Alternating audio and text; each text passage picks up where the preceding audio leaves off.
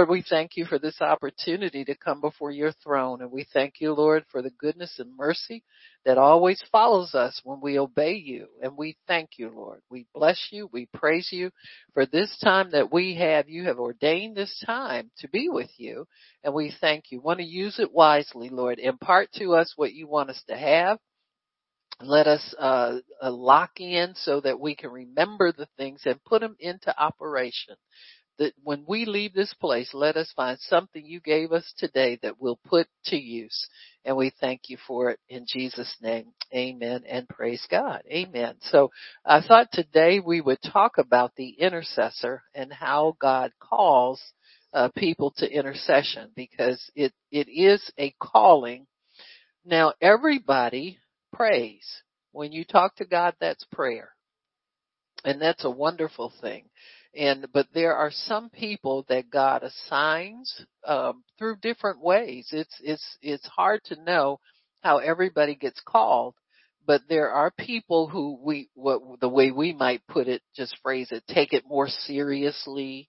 You know what I'm saying? Uh, more devout, more committed to it, uh, and and in their hearts, they're they're more given over to wanting to be responsible to God and wanting to uh, do it continually. Now sometimes this will come upon you in stages. You'll find that you know you get concerned about family members and you find yourself going to the Lord on a regular basis. Uh, you know the average Christian prays when they need something you know, just, I mean, that's just the way people look at prayer and there's nothing wrong with looking at it that way because God invites us to ask Him, amen, for the things that we need. He being our Father, He expects to hear from us. But then there are some people that, that feel a desire, uh, what we sometimes refer to as a burden. You know, I know a lot of times people, some words are so dramatic and overused, you know, uh, I would say it's an unction to pray. And, and it can be a burden as well because it's something that you can carry with you continually and feel that, that, you know, you're connected to that issue in some way. Uh, that there's something pulling you to work with that and work with God regarding those things uh, you need to be in a position where you can receive information from God freely. Being baptized in the Holy Spirit with the evidence of speaking in tongues to me is essential. That is your spiritual equipment. In fact, God told the disciples on the day of Pentecost not to go anywhere. Go, don't preach to anybody uh, until you got, you know, wait for me to give you power from on high. Power for what? Power to do whatever you know, power to do spiritual things on whatever level.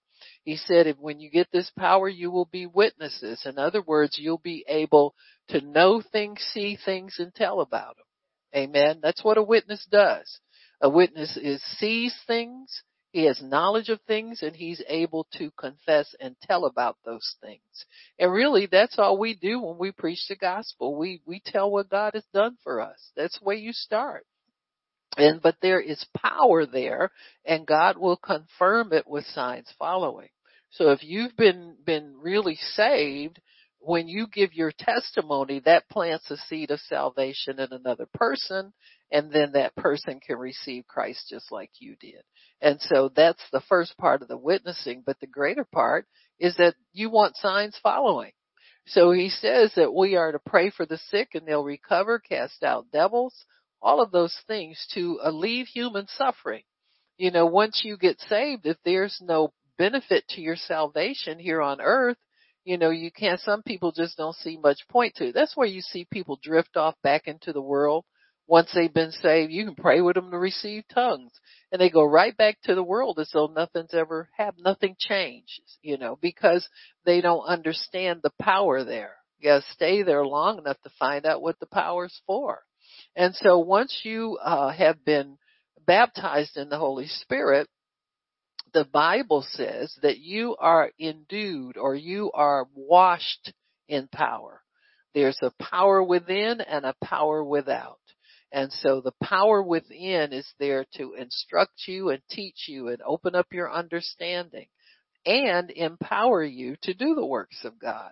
And so once you receive that from the Lord, He wants to build on that. He wants to give you uh, instructions, give you assignments, give you work to do for Him.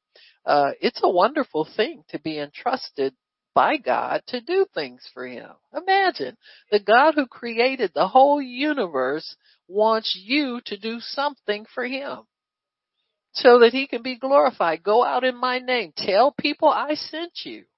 My goodness, you don't know a lot of people on the earth. It's a girl. If you do, now don't go nowhere uh, talking about you know me looking like that. You understand what I'm saying? Most people will disown you before they own you.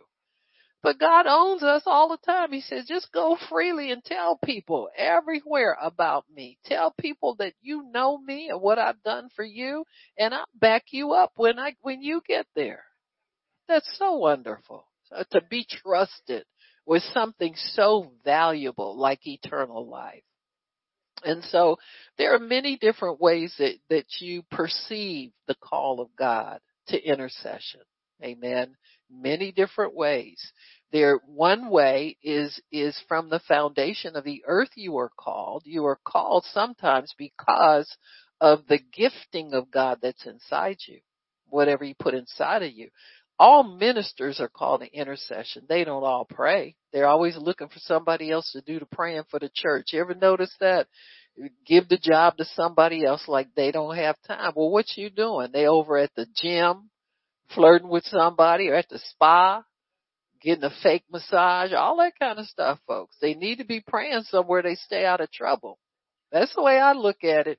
If you're somewhere doing what God told you to do, you won't find too much time to get in no trouble. Amen. And so this is, this is the thing that prayer will keep you in a place of safety It'll keep you in a place of availability to God and it'll keep you in a place of power in God. Prayer will do that for you. So be thankful when God gives you something to pray for. Be thankful when He gives you a prayer assignment. Be thankful when God calls upon you to do work for Him because there's always a reward there and it, it is something that, that's a holy calling. It's a just calling. It is a calling that, that uh, will pay you great dividends in life. Anything you, any seed you sow on behalf of the Lord will be rewarded you. That's, that's just true. You're not praying just, ah, I've been praying, you know, and I, you know, don't complain about anything God gives you to do. You know, be thankful He uses you. Some of the stuff, you know, most of us was cussing and drinking and smoking, you know, using our, our members to glorify the devil. Now God wants to use you. Be thankful. Amen. Be thankful, you know, and, and just be, be available to God to do, cause the more you complain, the less He uses you. You let, start letting negative stuff spew out of your mouth all the time. He'll just pass you by. Amen. And so He wants people who will speak His word and who will be encouraged and, and know what it means to be chosen of God to pray. Now, That's a very, very powerful office uh, to have. And some people will say, well, I'm praying so that I can get my ministry. Prayer is your ministry. And if you, if you are called a fivefold ministry, your first ministry is prayer and you never leave it. Amen. You never leave it. You always must pray.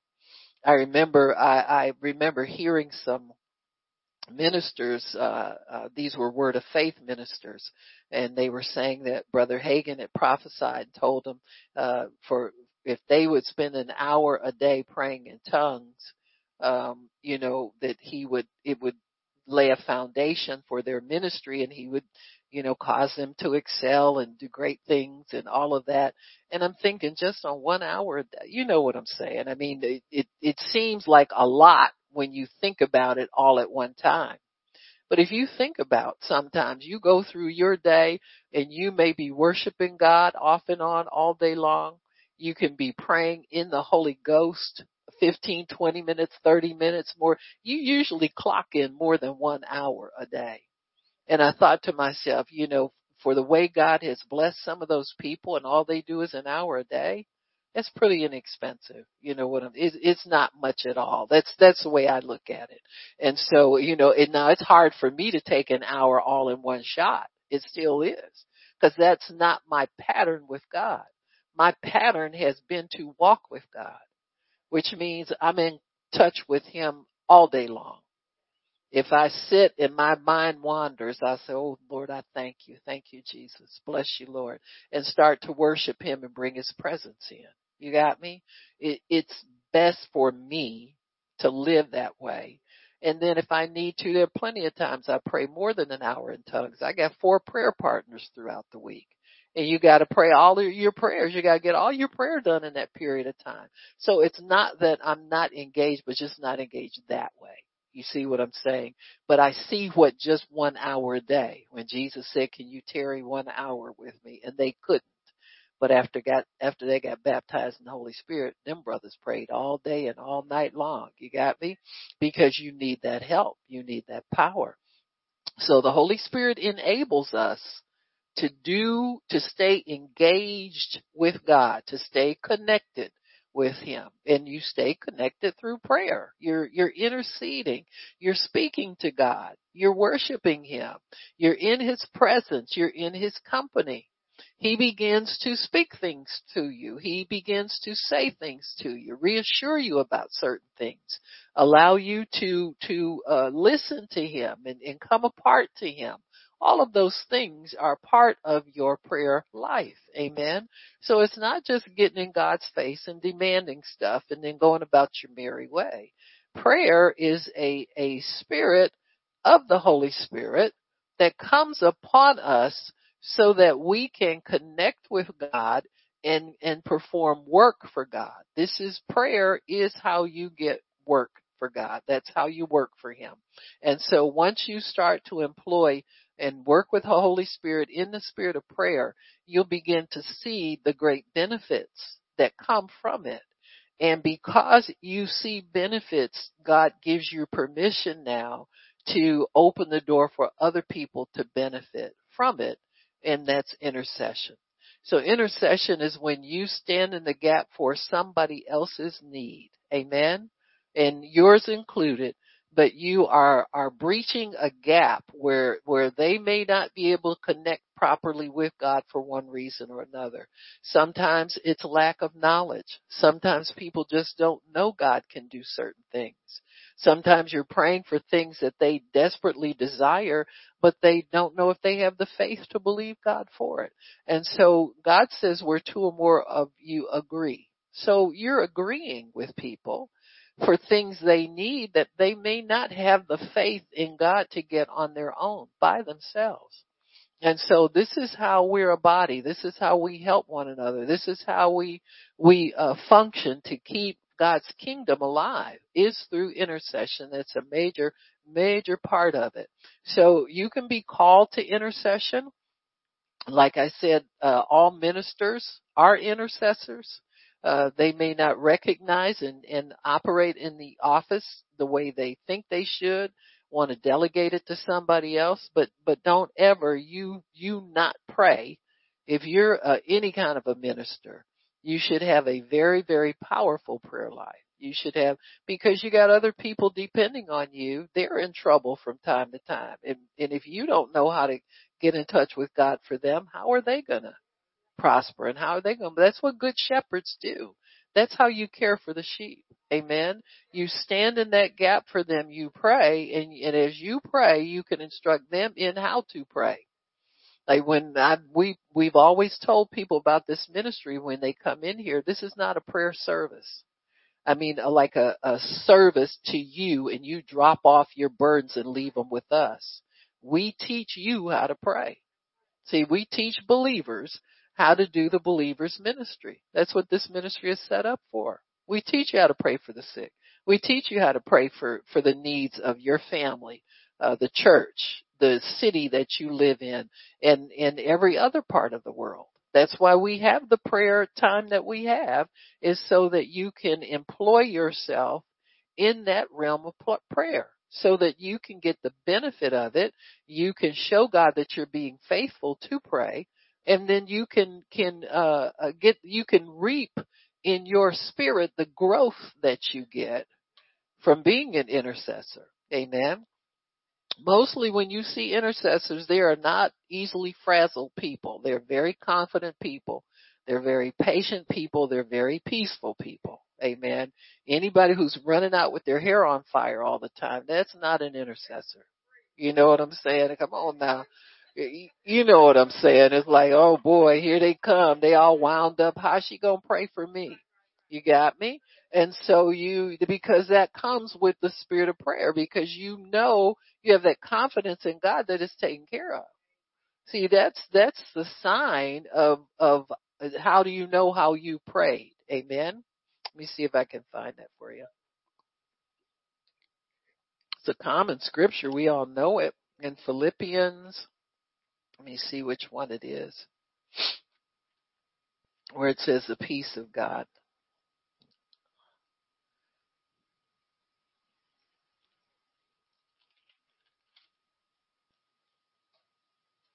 Philippians 4, uh, verse, in verse 6 says, be careful for nothing. In other words, don't let your hair be on fire running around upset about everything. Amen. It says, but in everything by prayer and supplication with thanksgiving, let your requests be made known unto God and the peace of God, which passes all understanding, shall guard or keep your hearts and your minds through Christ Jesus. So his peace is strong on people who pray. You got me? So, so that's how you know you've what we call reach God or you prayed through or you got through to God. You may start out being concerned about it, anxious, upset, nervous, but you go to God and you give him his word. And once you have prayed and, and left that burden with him, he gives you his peace in exchange for your burden. So you leave your burden, he gives you his peace. So that's covenant. Covenant is an exchange. You exchange what you can't use and what bugs you for his peace. And his peace is, is his, is, is his, um, a handshake that lets you know I'm taking care of this. Don't carry it anymore. Don't pick it up anymore. I've got it now. Amen. And, and don't leave the throne room without his peace. So what I tell people. People want to pray for a minute and then they start thinking about it, word, get up and walk around some more. Don't do that. I mean, we've all done it. Come on now, but we know better now. Amen. You got enough word in you and you prayed enough prayers for enough time to know that you can walk in God's peace all the time. And, and this is what's good about people who do pray. You know, I can remember when I, every uh, meeting I went to, to, to, you know, that was where, where the saints were, I was nervous getting in there and oh boy, I got to get in there so I can tell them about this and tell them. And one day it just dawned on me, Lord, I, how come I can be peaceful after I leave here and wound up? I said, what's going on between the time I leave here and the time I come back that I need to fix so that I can be peaceful all the time? So I didn't want to be a meeting junkie. You know, somebody just lives from meeting to meeting so they can calm you down you you need to be one. I said, I want that. I want to take you with me everywhere. I want to take this with me everywhere I go. And and when I began to seek for it, God showed it to me. He said, just just pray long enough to let all of that go. And and uh and I would I learned how to pray in the Holy Ghost until peace came upon me. Amen. Just get settled about it. And if it pops back in your mind, you pray in the Holy Ghost some more and get settled again. And I fought that demon down, the one that tried to make me anxious about everything and, and, and concerned about everything. Oh, what's going to happen here? What's going to happen? And all that stuff I used to wonder what was going to happen never happened. You know, God, even in his great mercy, even when I was nervous and, and, you know, hair on fire, you know, he would come in with his great mercy. Doesn't he say when you're, when you're faithless, I'm yet faithful? I, I can't deny myself. So really he's training us how to walk with him. He's training us how to stay close to him. He's training us how to be peaceful people, how to walk in the fruit of the Spirit. And if we don't get it the first time, He's there to back us up. Amen. And show us, I told you I had this. You've been running around here, uh, ain't been sleeping and acting crazy and, you know, fasting and burning candles and doing all kind of crazy stuff, you know, and uh, the, the holy water and went back to your Catholicism and all that kind of stuff. You called the Pope, whatever. You know what I'm saying? And, and you've done all this stuff and I'm still here and I still did it for you. So you can, you can stay like that or you can take my peace and be peaceful and know that I'm working on your behalf. Amen.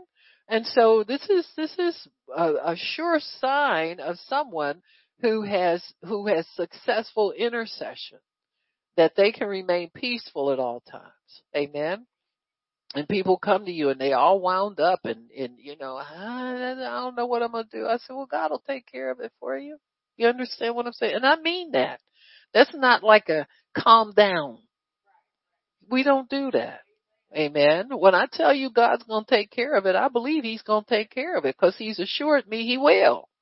Amen. And I believe Him. He takes care of everything. Amen. And so this is, this is one of the, um, signs of intercession is that peace that passes all understanding. Amen. That's how you know that you've gotten through to God, that you've released that burden to Him and He has picked that up and you don't have to pick it up again. Now there may be times where it'll come back to your mind and you decide you want to pray a few more minutes about it. You want to pray. You'll pick up that little knot on the inside where you feel like you, you know, it's like I always, I call it a, a rock, a stone. You know, sometimes it's like you swallowed a stone and it's sitting in the middle of your stomach and you pray against it. And when you get peace that you busted through that thing, then you're all peaceful. See, that's the burden of God. It it must it has to register with you in your your your uh, physical man in some type of way. And your spirit is down here. It ain't up here. This little bird's nest up here, just take that off some days and sit it on the dresser. Well, I guess I could do that too. I ain't talking about your wig. I'm talking about your head. but you know what I'm talking about. Just take your head off and sit it on the dresser. If you could screw it off. Because uh, your mind will give you torment day and night if you, you know, sit up and listen to it. But God is speaking to us down here in our spirit. So what's going on in your mind, God may have it register in your spirit that, okay, you need to pray about this. Cause, you know, this isn't, you know, resolved yet, spiritually speaking. And so if he gives you a burden to pray for something, you, you pray for it until it lifts. You know, you gotta learn how to stay with it. Cause when you receive the gift of tongues, that gift is gonna work to move every burden out of your spirit that ever gets dropped in there. Amen. It will do it, but you gotta stay with it. You can't pray in tongues for three minutes and then, ah, ah, ah, you know, this is you to back your hair on fire again, you know?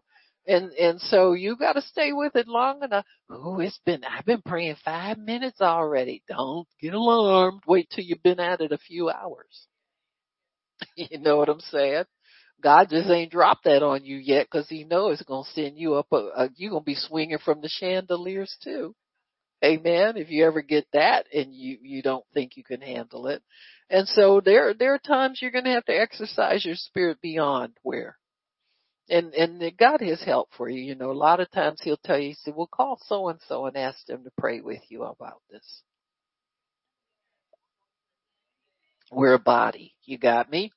And and you know, you tell me what what's what's beneficial. Is it better for you to carry 50 pounds in one package, or you to find three people and give them give them 15 pounds apiece to carry it? Got me? So that's why he gives us help. He'll tell us to call certain people. He'll tell us to share this with so and so and ask them if they'll pray. If something comes up, uh, something new comes up, you know, and, and be, be grateful he, he put your name on somebody's lips, you know.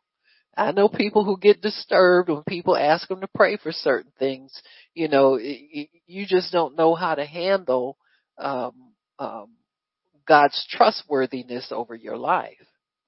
See, when somebody calls you and asks you to pray for them, that's a sign God considers you trustworthy. You know, don't be so, you know, caught up in yourself, you all that. You understand what I'm saying? Always humble yourself, you know, and pray and, and seek the Lord about things.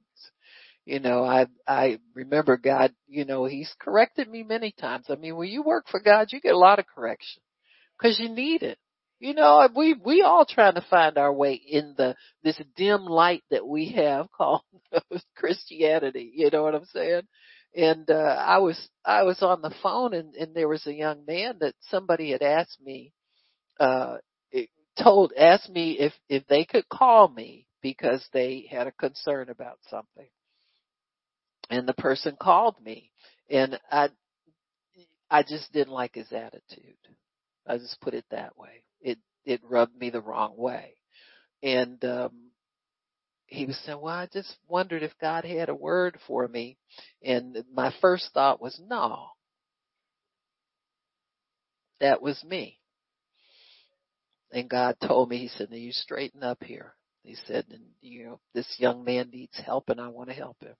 And he made me prophesy to him. You know, it, it, that did several things for me. Number one, it let me know that I don't have to be all holy for God to use me.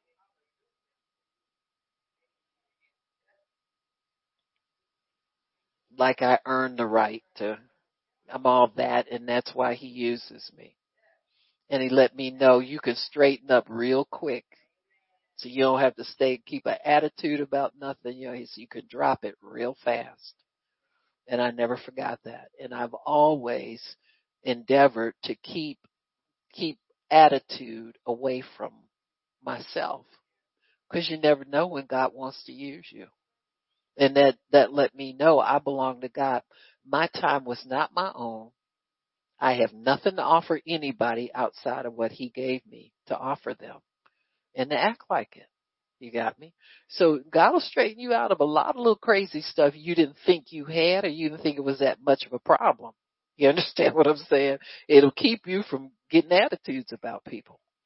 You know, there have been days I'll, I'll be thinking about stuff and something will run past my mind about something that happened and, and I'll find myself still being angry about something and I stop. I say, God, please, can you help me? No, this ain't right, God. This is not right.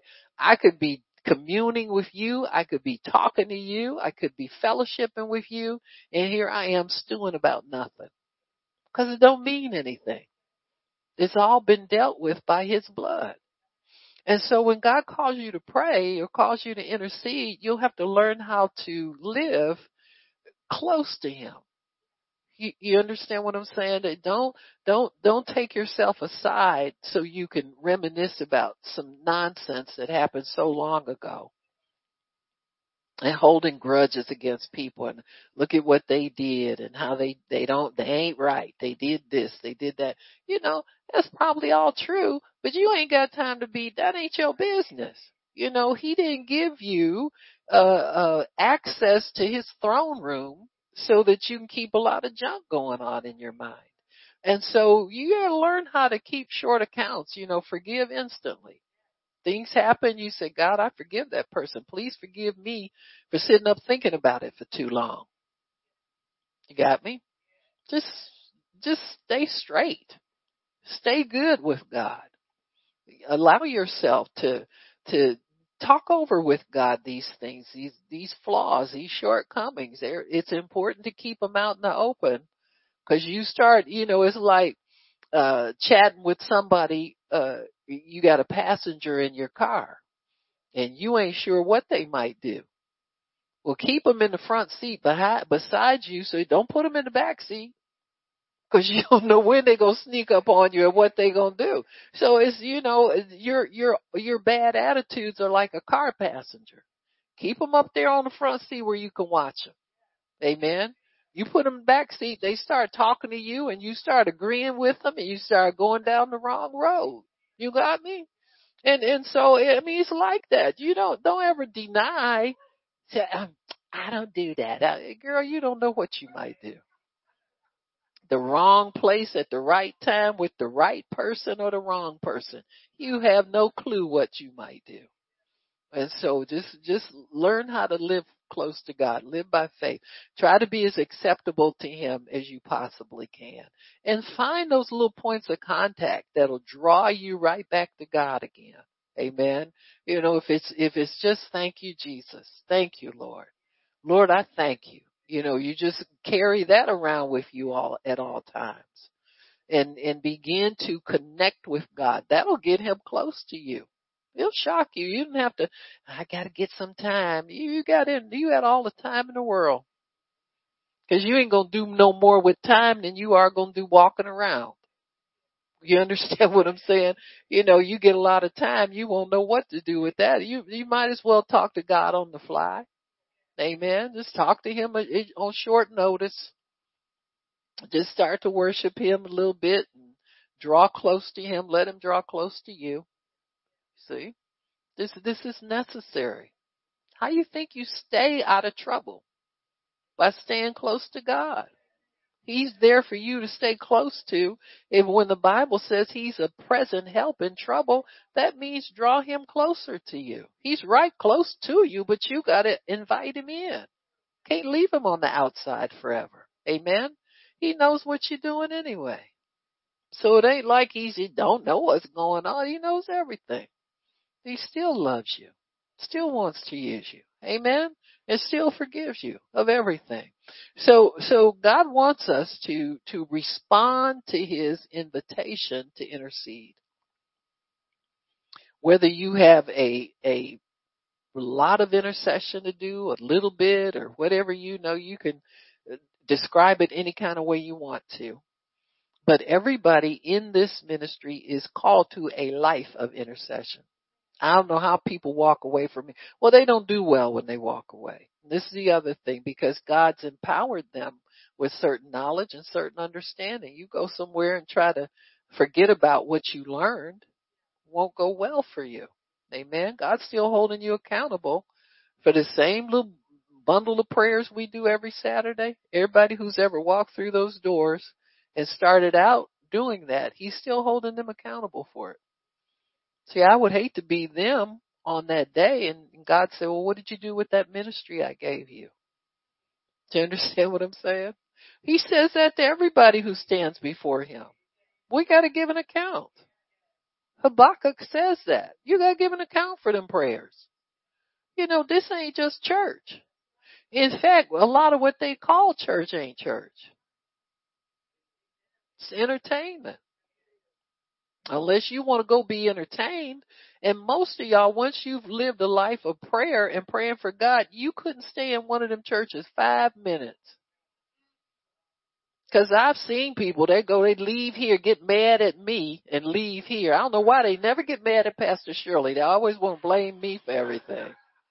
I'm the big bad wolf. You understand what I'm saying? Want a character assassinate me and then they, they go get on Facebook and show their new church. And then pretty soon they ain't there no more. See? There's a one shot deal. See, cause you're used to a different anointing, a different atmosphere, everything. You can't just go diving with it. You look at them people and the, you know the pastors in the flesh and sweating and call himself preaching his heart out and everybody's just rah, rah, rah, the rah, rah people jumping up and all that kind of stuff. Nobody get healed. Nobody, no altar call. They use the altar for a stage. Y'all know it's the truth.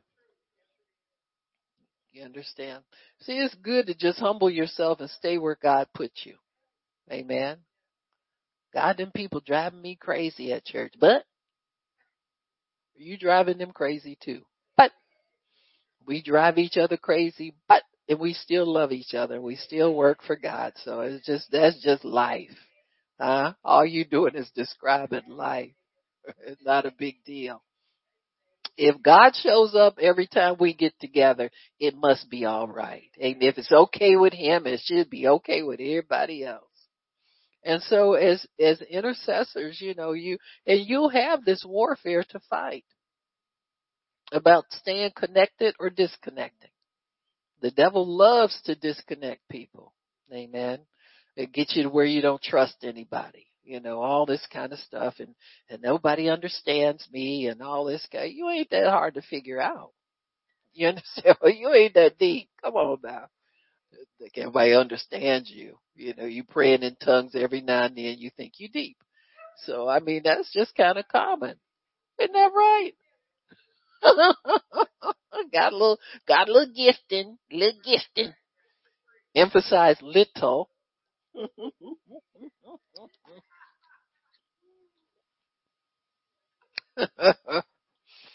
hey, we are working on it.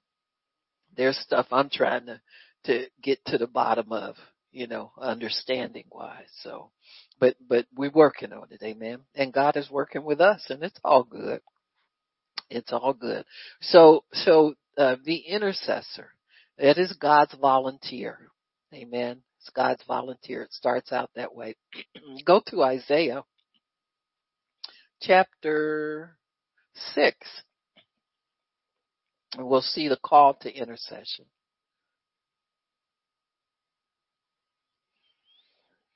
How it begins at God's throne. Excuse me, how he sends out the call. In Isaiah chapter 6,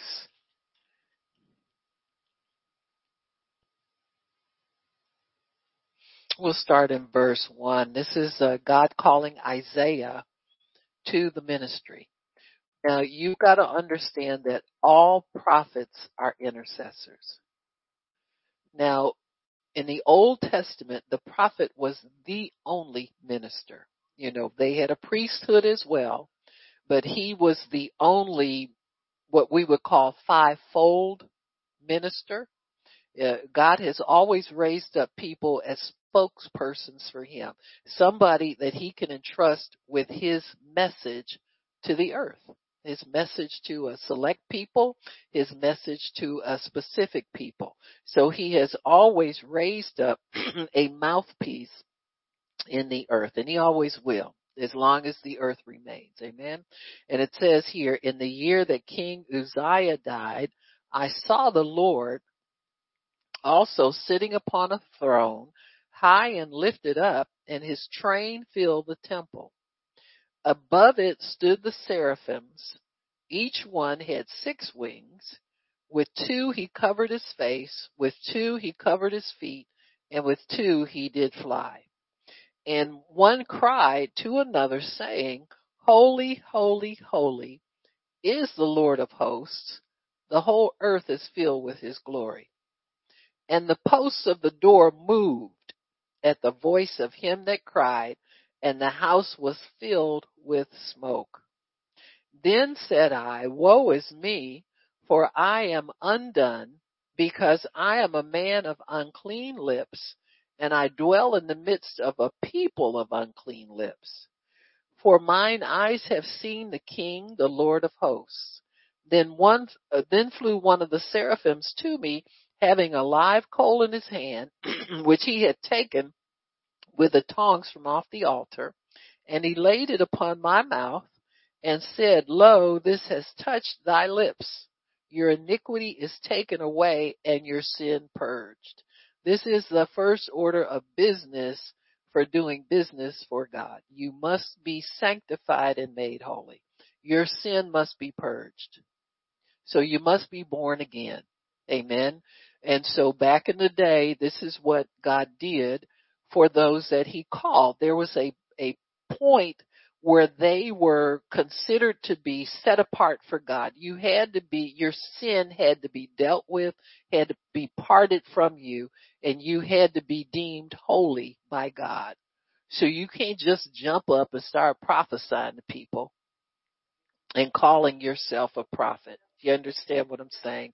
All these self-proclaimed people, that, that stuff is dying so fast, it's pathetic.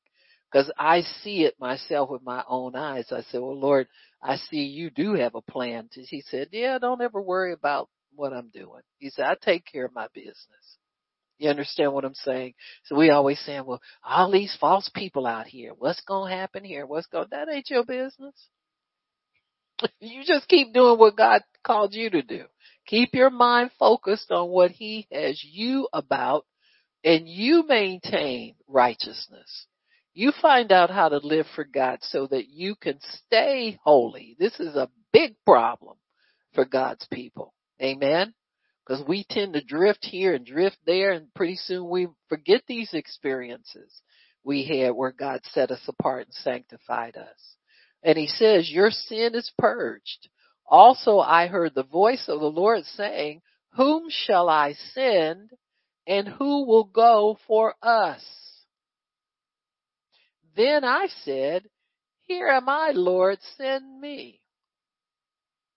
Now this is how intercessors are called. There's a call from the throne of God saying, who shall I go and who, who's gonna go for us? In other words, God always speaks of himself in the plural. Amen. Because he is Father, Son, and Holy Spirit. Amen. There's a Trinity there. And so God always, and this is always a sign that the one true and living God is speaking. Because he never speaks of himself in the singular. It's always, there's a reference to God the Father, a reference to the Holy Spirit. They always give a, a reference in, in, in to one another so that they're identified as the one true and living God. And, and he said, whom shall we send and who shall, and he says, here am I, send me. Righteous people will always respond positively to a need from God. Write that down. That's how you got to be an intercessor or watchman. Out of your righteousness, you saw a need or God revealed to you a need and, and it was like, well, who's going to take care? God, I'll do it. God, I'll do it. Don't worry about it. God, send me. Let me do it. Let me, let me go. Now in those days it was ascending. In these days it's a burden that's given to you. Amen. As an intercessor, you are given a burden and, and God puts that upon you so that you can carry that and be effective for Him in the earth. So it's all, but it's always a response on the person's, all of you at some point responded in the affirmative to God's question about who's gonna pray, who's gonna do this, who's gonna do that. You understand what I'm saying? Many times we do it in the spirit. Like, eh, you know, those songs where, where they say yes, say yes, Lord. We say yes, Lord. You don't even know what you said yes to. You just signed away your whole life to work for God. Your your yes to him, that's a blanket yes. You ain't just yes to, well yeah, I'm free on uh Saturday. Well I ain't free on that. He don't care about that. He don't care about your schedule. You don't have a schedule anymore. When you belong to God, he you know what he did? He also, he put it on the altar and it said poof. He burnt it up. Your plans, poof, burnt them up. Amen. You want that stuck on what you wanted to do anyway. You really, the truth be told, you know what you want to do. Most people really don't. They have a vague idea, you know, and usually wind up, if God gave you everything you wanted, you'd be on your prayer, your knees 24-7 praying, trying to hold it together. Huh? That's why he said, let me, let me, let me show you something. You think you got plans. I got plans. You want to see plans? I'll show them to you. Amen. He's got plans to have you cover the whole earth with his glory. Amen. He just does. And so you'll find out your little plan pales. Well, I, I just wanted a, a, a house and a car and a job and two kids and a dog. God said, poof, blew all that up. I'll show you plans.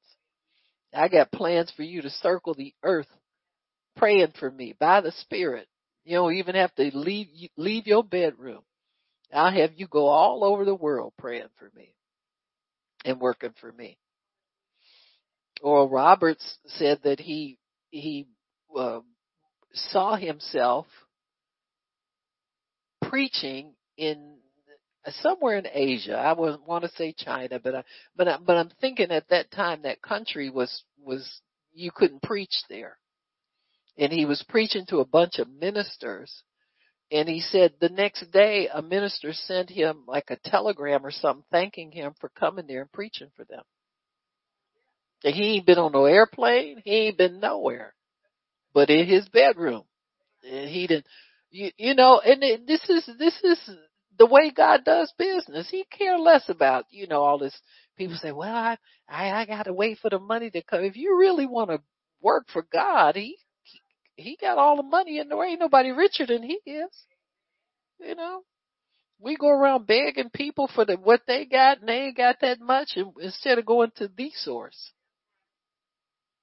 God can send you somewhere and you don't have to leave your bedroom. Amen. So, so he's just looking for us to say, yes, Lord. And not be scared, not be nervous, and not hold back.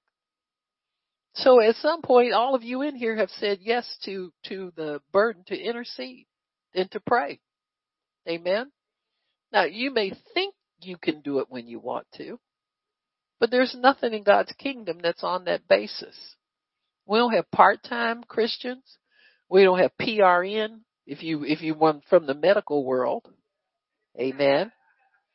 Whenever needed, you need it all the time. And you don't call the shots on when you need it. This is a committed. Listen, he did everything for you. Gave his life, shed his blood, took a beating. You should be on that cross. And he took you down and, and took your place. So is there anything too much for him to ask for you? Well, you get a chance to prove it. he don't believe you do you you gonna do nothing till you do it. It's called faith. Faith without works is until you do something, he don't believe you're gonna do it. So you can save all of that. That's that's all good. Confession is good, but follow it up with some work. Follow it up with some action. As my dad used to say, make me know it. Amen. Make me know it. Amen. So he says, who shall go for us? Then said I, here am I, send me. See, that's, that's the result of righteousness. When anybody who's born again will say that when God asks, who, who wants to do so and so? You ever, you, you ever seen, uh, uh, like when, when you first get started, in a church or a meeting or something and you want volunteers to do something, everybody in the church volunteers. You know, people, righteous people do that. They, they shoot their hand up. They want to go do this, want to go do that. Of course, on the day when the assignment comes, you can't find 5% of them. But in their righteousness, they committed. See, it's up to God to help them to keep the commitment. See, the, the preacher can't do that. You understand what I'm saying? God has to follow through and show them how to keep their word, how to be people of integrity. Because righteousness will make you sign up for everything. I mean, everything every day. I want to do that. I want to be all excited. No. When it, it, let a little time go by. And then God remind you, remember you told me you were going to do talking to me? You talking talking to me? Talking to me? Go De Niro, full blown De Niro on him, you know, with attitude. I can't do that. I got so and so. You know, I used to love, I used to watch people, you know, and they were all excited about God until he told them to do something. They didn't want to do it. They rather do something else. You know, it's like, well, I can't neglect my family. God wouldn't make me. You were so far from neglecting anybody in your house that ain't even a, a remote possibility. but all of a sudden, God is causing you to abuse your family. And you volunteered to do it. He's just calling calling in the marker. You know, you left him a marker that said, "I'm I'm available." He's calling it in. Let me let me tell you this other thing too. It's never to be an easy time when he asks you to do it. It's never to be a convenient time. He's always going to interrupt something else you wish you were doing. You'll always be like that until he breaks you of that spirit. He's not a God that he don't want your convenient time. He wants prime time. Are you kidding me? Really? Now he'll start out taking your little spare moments because you don't know no better. You don't know who you're messing with. You understand what I'm saying? We don't know no better. You know, I said, I'm gonna, I'm gonna go over there. I'm done with my work. I guess I'll go do something for God. Like you really doing something. Well, you've done everything else you wanted to do first. Now he gonna start coming for prime time. What you gonna do then? Huh? Oh, yeah. Everybody quiet now. Right. Ain't no, no, not so much here, my Lord, send me. Remember that? Yeah, I want to go. Send me, send me. we had the biggest challenge. You know, we really prayed to, to ask the Lord to help people to accept the way our ministry was run. Cause you, you had to take your little extra money and pay for a bus seat and go somewhere and be sleepy. We didn't ask you to drive. You understand what I'm saying? You know, for a while people were, were, you know, reluctant. Then they got used to it. Then they were happy to hop on the bus. You know, they'd be sleeping out in their cars till the bus came up and, uh, and then they get, and then this was always a sign to me. All of a sudden, oh, I can't go down with the bus. I gotta work. I gotta drive. So you know what that meant they didn't want to come anymore. And eventually they didn't come anymore. You got me? And why do you think I put people on the bus? Because I didn't believe you was going to get there if you drove. And most of y'all wouldn't have showed up if you drove. Come on now. If you want to get some work done for God, you got to have a plan to get it done. I didn't care any about anything about people, uh, you know, how you got there except that you got there. And I found the most secure way to get you there is bring everybody at one time. Cause the stragglers will come, uh, a day late once all the heavy work is done and leave early. Oh, I can't stay and pack. I gotta be, I gotta go to work in the morning. Huh?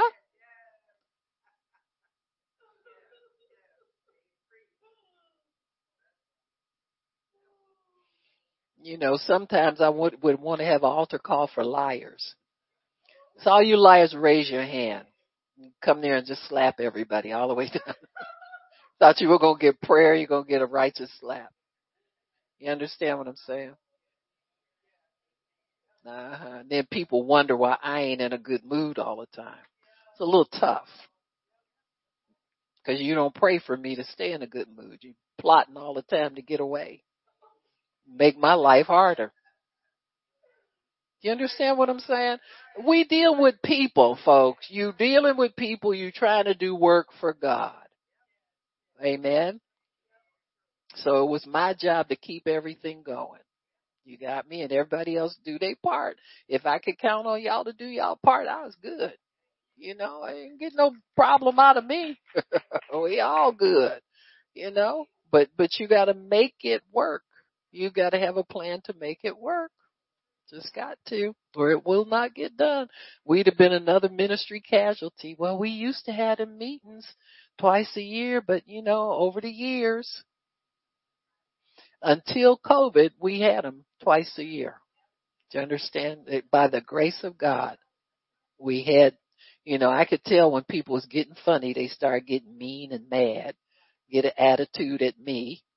You couldn't please some people, you know. You turn cartwheels or flips. They was mad if you just was peaceful. They was mad, you know. So, you know, you, you just tell when people are they, in their hearts, resentment starts to build up. You know. And why do people resent? It's something they wanted from God they didn't get yet. They always, you know, and God had to teach me. He said, and I, I, I got over it real quick. He showed me in the Bible, he says, they have not rejected you, they've rejected me. You just in the way. Do you understand me? So they've rejected God on some level. How do I know that? When they leave here, they don't go to church anymore. They don't go to nobody's church. They just go back home or wherever they came from. You see. But it's something they, they're disappointed. They can't walk out the, the life of faith to the next step. They don't want to take another step. If I don't get this, God ain't real. If I don't get this, it's not worth it. If I don't get this, you know, the devil starts hammering at them. And people don't know to to get in their word more. They don't want to do that anymore. They're just convinced it's not going to happen for them, which is sad because people need to try harder to stay faithful to a God who's done everything for them. You know? It's like remember the days you didn't you didn't even know how to dress to come to church. And God brought you and, and let people love on you and you know give you clothes which you never wore. You know, we had some little girl here, I'd buy her long dress. I don't like my clothes that long. I said, I know Satan, that's why I bought it. I mean, you know, you want to say that.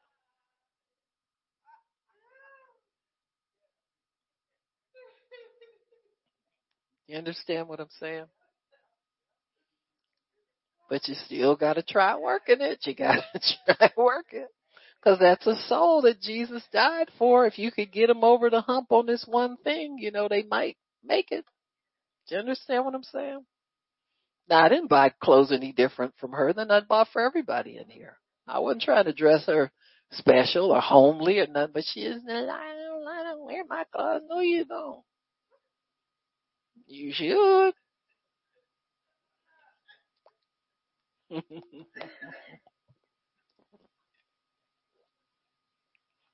but when you're called to intercession, you're called to live holy. You just can't live any kind of way and go to God's throne continually and he see you and he receive your prayers. It's a, it's a work of righteousness. Isaiah didn't feel right about being sent anywhere until them hot coals touched his mouth. And the angel let him know his sin was purged. So when righteousness comes upon you, it motivates you to live differently, to live right. I've got all this energy from God. What do I do with it? That's the first thing that often comes to people, especially when the first time you get baptized in the Holy Spirit. You pray in tongues. You get, you, you, the world expands. Your eyes open up. You begin to see the glory of God. You begin to see great possibilities in God. Your faith excels. You have a greater level of faith than you've ever had before. And then there's a mandate on you to want to do something with that. It's like, I've been changed. God's changed me. I got God inside. I can't live like I used to live. I can't do the same things I used to do. And that's the first thing that comes to you. And that's why Isaiah volunteered to be sent. Because righteousness came upon him. And he knew that he knew that he knew that his life was different. It's not going to be the same thing. Amen. It's going to be different. And so he gets his assignment. Amen. Right off the bat. God tells him to go and tell this people Hear ye indeed, but understand not. See you indeed, but perceive not. What a message. In other words, I'm going to tell you something, but you're not going to understand it. I'm going to open your eyes to something, but you're not going to be able to see it. Amen. Now we don't have messages like that anymore. Everybody's that's born again is in the light, and if they're not born again, they can be. So it's, it's very possible they can see and hear and perceive. And he says, make the heart of this people fat and make their ears heavy and shut their eyes, lest they see with their eyes, hear with their ears. So judgment is coming, in other words. And he has to let the people know that.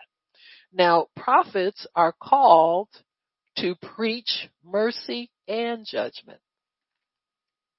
You notice I say mercy and judgment. People that, you know, you see on Facebook with gloom and doom all the time, they, they ain't got that from God. You understand what I'm saying?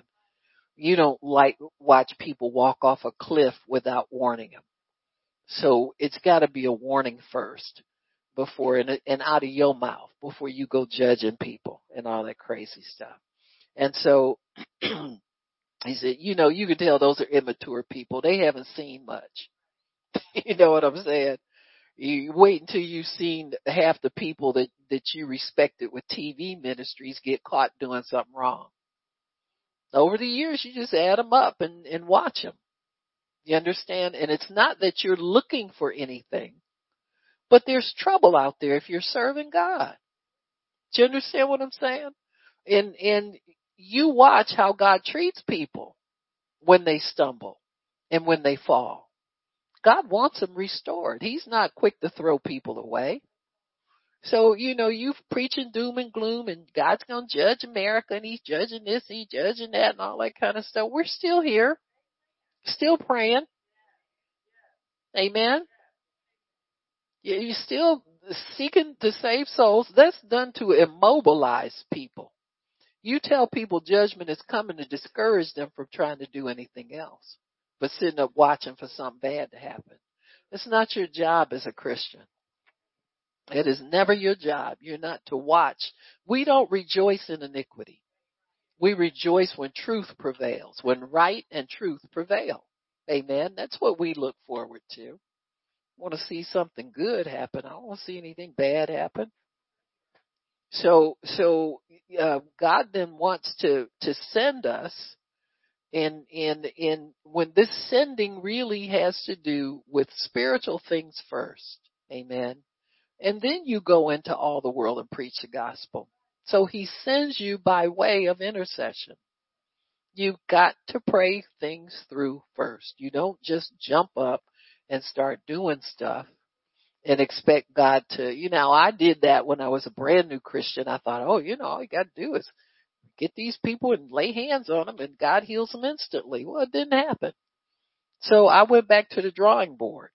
I didn't quit and I didn't keep at it and try to make it happen. it was a very humbling experience. I said, Oh God, I see it don't work like that. You know, you just don't go through the motions and God showed up. And he started telling me about an unction. That's what you gotta have. Unction comes from relationship with God. There's no shortcuts to spending time with God. You can't just jump up and go doing stuff for Him. And you don't have instruction, you don't have teaching, you don't have knowledge, you don't have understanding. So many things. You gotta learn how to work with the Holy Spirit. Amen. However God calls you to work with Him you know, as, as we have learned more about the word, about faith and get more understanding, God is dealing with us more in the realm of understanding. But in Isaiah's day, the Spirit would come upon them and so control them that, that they were able to speak as God would have them to speak and stop.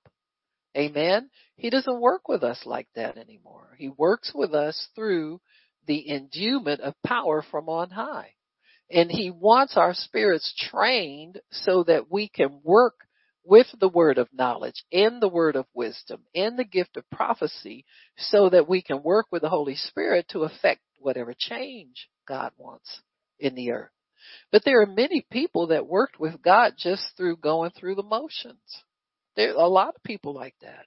There were many people that worked with God just through uh, speaking his word and believing that he would bring his word to pass, you know, and, and they had no particular gifting or anything like that, but they had tremendous healings because they believed believers should just go and preach the gospel. Go tell them, sit there and read the word to them. Brother Hagin said he did that many times for years to get people healed.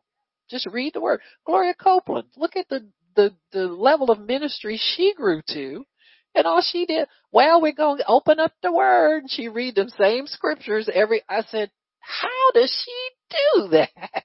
You know? And people just popping up healed all over the place. Amen. So there's so many ways to work with the Holy Ghost. And in, in, but in these days, we are working from knowledge and understanding and revelation, which is so wonderful because then you can understand how God is working. You ain't going to get all of it, but you'll get enough of it so that you can be successful in it. When you pray, you'll know when something's done. You won't be guessing as to whether or not, God, are they going to get up out of that deathbed or are they going to stay there? No, when you pray, you know. Even before you even go into pray, you know. You go from a position of confidence in God and knowing He's the same yesterday, today, and forever. Amen. Now if there's ever any change, he will let you know if there's a change, but you don't go assuming that it's different. You just assume it's going to be the same as it's always been. He wants these people well. Let's pray for them to get up and, and get moving. Amen. And so God, God will do that. He's, He's the same God. He'll, He wants His people to expect Him to move and expect a miracle, expect people to be healed, expect success and expect what it is that, that He has, has promised that, that will be given. Amen.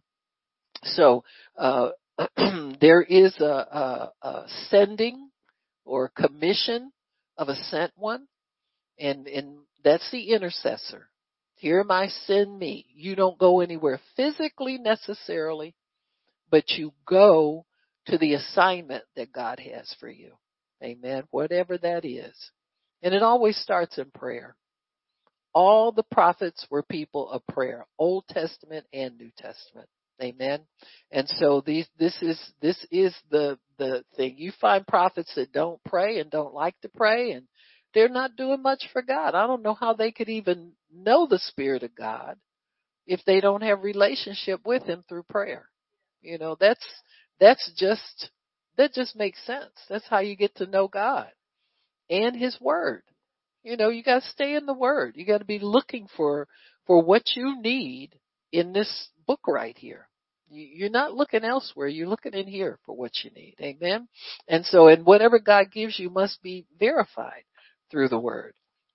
So we, we have to find a foundation. We have to set a foundation of prayer and watching. And it's essential for ministry. For sent ones like intercessors, sent ones like prophets, sent ones like apostles, evangelists are sent ones. Amen.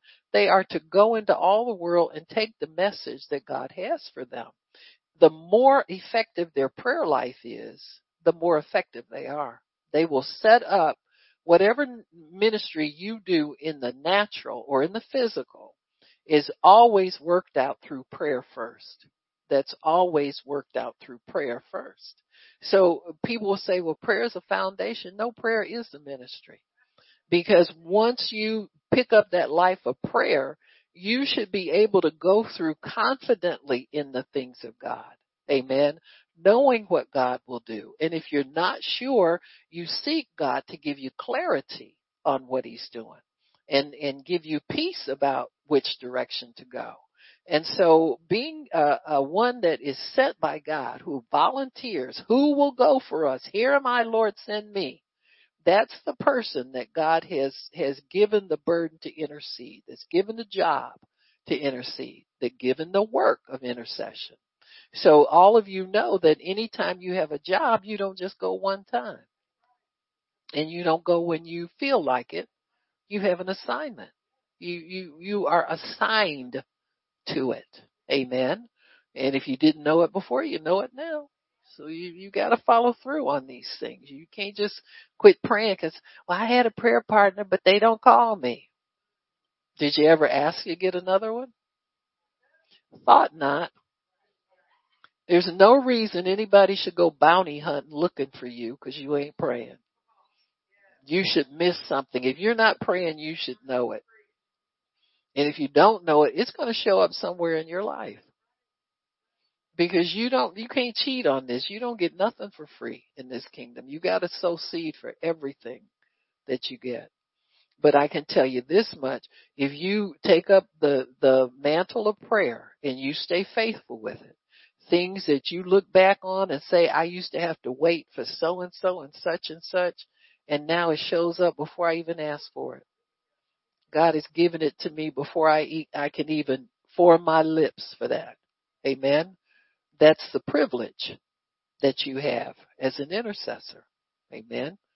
You have blessings that people, you must get it because if you're not doing it, you understand people who don't live this life don't live at the level you live at. They don't have the level of con, you watch people. They don't have the level of confidence in God. That's why every time something goes wrong, they call you. You ever wonder about that sometimes? It's, how did this, how does this happen all the time? Then you're, you're, uh, an average lay person and they're ministers and they depend on your prayers. Go figure. You got me?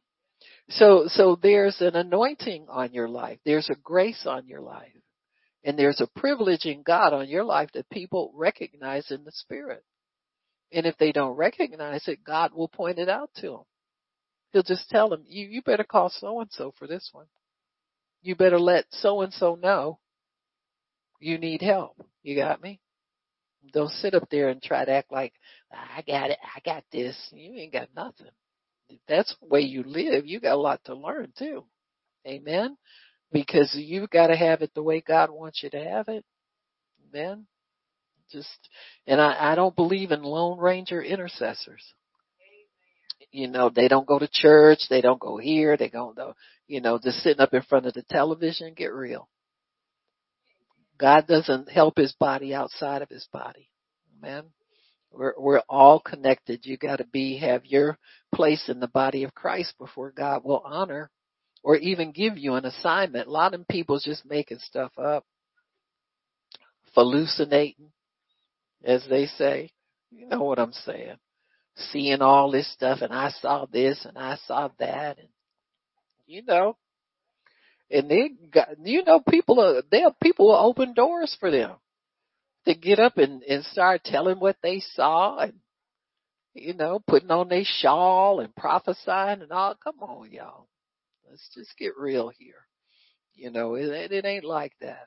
God, God is more reasonable than what he does and the burdens he has us carry. So I thought we would pray for the persecuted people, uh, because there's so much of it now, um, that we're, we're listening to um, uh, you know the the the Israelis, Palestinians, everybody thinks they're a victim, you know, a victim of the other person, and uh, it's it's it's a mess. The der- devil stirred up a hornet's nest, and he wants people to continue to fight. He is not he is not satisfied if people can live peacefully and he really wants people to stay at odds of each other and and um uh you know that kind of thing. So he can always have something to accuse us uh before the throne of God. You know he just likes to to um to keep stirred people's uh trouble stirred up people stirred up. And there's a certain element of people that are just agitated all the time. They have no rest uh, they've been demonized, um, you know, demon uh, influenced. A lot of them through indoctrination. Uh, you got to understand that our uh, institutions of higher learning and even elementary and, and secondary schools are being infiltrated with people that don't teach them anything. Uh, you look at the scores of, of uh, reading, math, and all of that way below normal. And that's in America. And the amount of money we spend per year on each student is outrageous for the return that we get, where many of them aren't even capable of doing high school level work now, you know, and they're in high school. They can't even do grade school level work.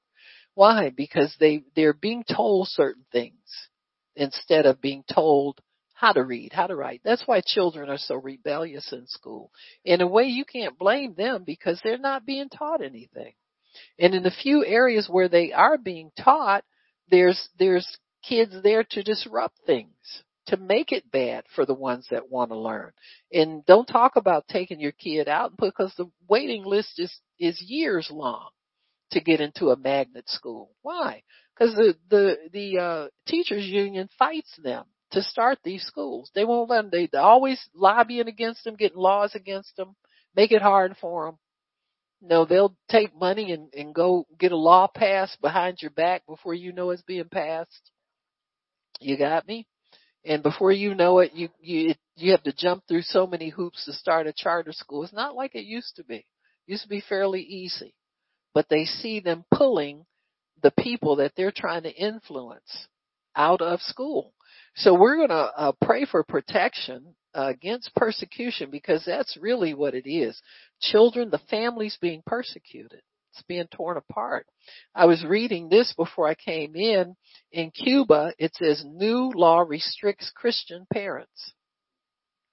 Following a September 2022 uh, referendum, an extensive new family code came into effect in Cuba in January of this year. The new code abolished the concept of parental custody.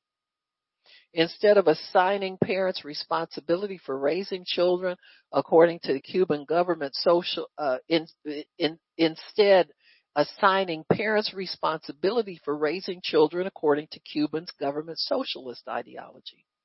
Frontline workers report that this legal change essentially makes Cuban children wards of the government and denies parents the right to raise their children in the Christian faith. Christian leaders are concerned, really, that the law will see this is late to the party. See, if, if whoever's minding things in the realm of the spirit should have known it was coming, been able to head it off at least to a certain degree or warn parents that it, it was something they needed to be aware of. Churches and individual Christians in Cuba face unrelenting pressure from the government which remains committed to communism's atheistic ideology and views views churches as a threat to the revolutionary began by Castro. That's been in the 1950s. That communist devil has been holding on to that country for all of these years. Church buildings are routinely seized and demolished. Pastors and other church leaders are harassed and arrested. Christians are often denied jobs and educational opportunities. Still, believers continue to meet in illegal house churches. So here we got illegal churches again. They just had them in Canada during COVID. Watch this, this COVID stuff in this pandemic nonsense. Because every time they start throwing that word around, they take more and more freedom from people.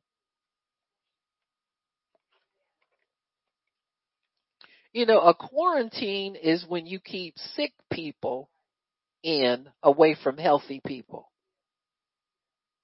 When you keep healthy people in, what is that? That's what I thought. It's called false imprisonment. It's always for your own good. I mean, seriously, uh, Hitler said that. They always tell you it's for your own good. We're doing this for your own good. Everything's for you. Turn your guns in for your own good. We have shooters run around in schools. Then when they finally shoot them down or something, they don't want to tell you what they've been talking about or they never let you know whether or not these children were on any kind of psych altering drugs. Last one that shot up somebody at their Christian school was on puberty blockers. You got me? Drugging children, using them as pawns to get control over society. That's not a conspiracy. When it's a conspiracy theory, you don't have evidence. We got evidence now. So it's not a theory anymore. So we're going to pray and we're going to pray protection over God's people. We're going to cause God to move and get rid of these crazy laws. You know, people in Cuba should be, Christians everywhere should be free to worship God without government interference. And we're going to pray these things down and command the devil to let go of these people, Pharaoh, because they don't belong to you. Amen. They belong to God. So Father, we thank you, we bless you, we praise you. You're the God of all flesh. Nothing's too hard for you. Father, we thank you that, that we have forgiveness of sins and we ask you to forgive our sins. Cleanse us from all unrighteousness. Here we are, Lord. We have been purged. Our sins are forgiven. And, and you, we say send us and send us, Father, into the realm of the Spirit so that we can intercede and we can pull down these false ideas, pull down these illegal governments that keep people from serving you. And Lord, we thank you for protection against persecution. We ask you for protection for the Cuban Christians. We thank you for protection for Christians in this country, for Christians worldwide, Lord. We thank you for that. That we submit to you, resist the devil, and devil, you must flee. Devil, you, you must flee from us seven ways. Vengeance belongs to you, O God, and we resist retaliation against our accusers. We are serving you, and why do the heathen rage and the people imagine a vain thing? You who sit in the heavens are laughing. Behold their threatening and stretch forth your hand to heal, O God. Do signs and wonders in the name of Jesus. I declare that the way of the ungodly will perish. Let the ungodly fall by their own counsels. Lord, we thank you to judge the people. Judge us, O Lord, according to our integrity that's in us. Let the mischief of all spiritual forces who persecute us return upon their own heads. Keep us as the apple of the eye. Hide us under the shadow of your wings. Thank you for teaching our hands to war so that the bow of steel is broken in our arms. Thank you that you have given us the necks of our enemies and shut the mouths of the lions that roar their lies against us and their threats against us and cause the tongue of wicked persecutors to cleave to the roof of their mouth and stop the pointing of the finger against your servant. Stop those who point the finger against us without a cause who hate us.